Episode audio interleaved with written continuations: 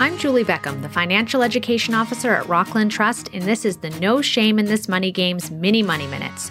Why mini money minutes? First of all, you're busy and you want your info fast. Secondly, anthropologists say that we actually derive satisfaction from many things because we see them as less threatening. So, if we are less threatened by many things and many things can actually make us happy, what if we learn about money through mini money minutes? Let's go. Today's bite sized mini money minute IRAs. What's an IRA? It's an acronym for Individual Retirement Account. See, you learned something already. Think of an IRA like a suitcase that holds whatever investments you or the professional you're working with choose stocks, bonds, mutual funds, etc. Confession time. Before becoming financially educated, I opened an IRA. I never managed it, added to it, asked about fees, or got any advice regarding it. And in retrospect, it was like dragging around a suitcase with a pair of old dirty socks in it for a decade. Just a stinky mess when I bothered to look in it. My point here is it's not the IRA that's valuable, it's what you put in it, how it's managed, and how you work with your tax professional or financial advisor to use your IRA to your advantage. Are there different types of IRAs? There's actually several, but today we're talking about traditional and Roth IRAs. For a traditional IRA, what you put into it can generally be deducted from your taxes the year you contribute, and the money in your IRA grows tax free until you're eligible to take it out at age 59 and a half.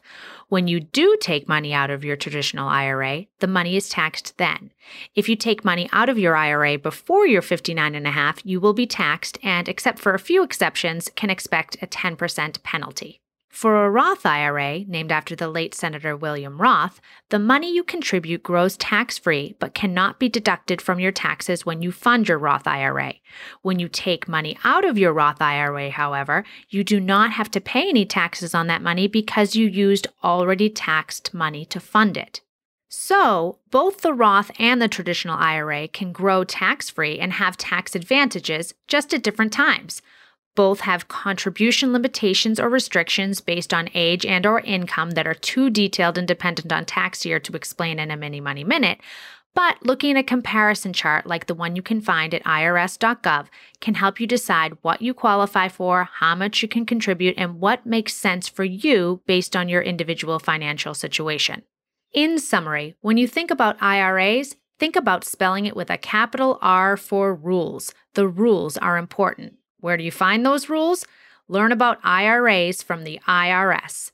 You can open an IRA at most banks, investment companies, or through online brokers, but unless you feel like dragging around a suitcase with a pair of dirty socks in it like I did, make sure you learn those rules carefully or get some help managing your account from a professional.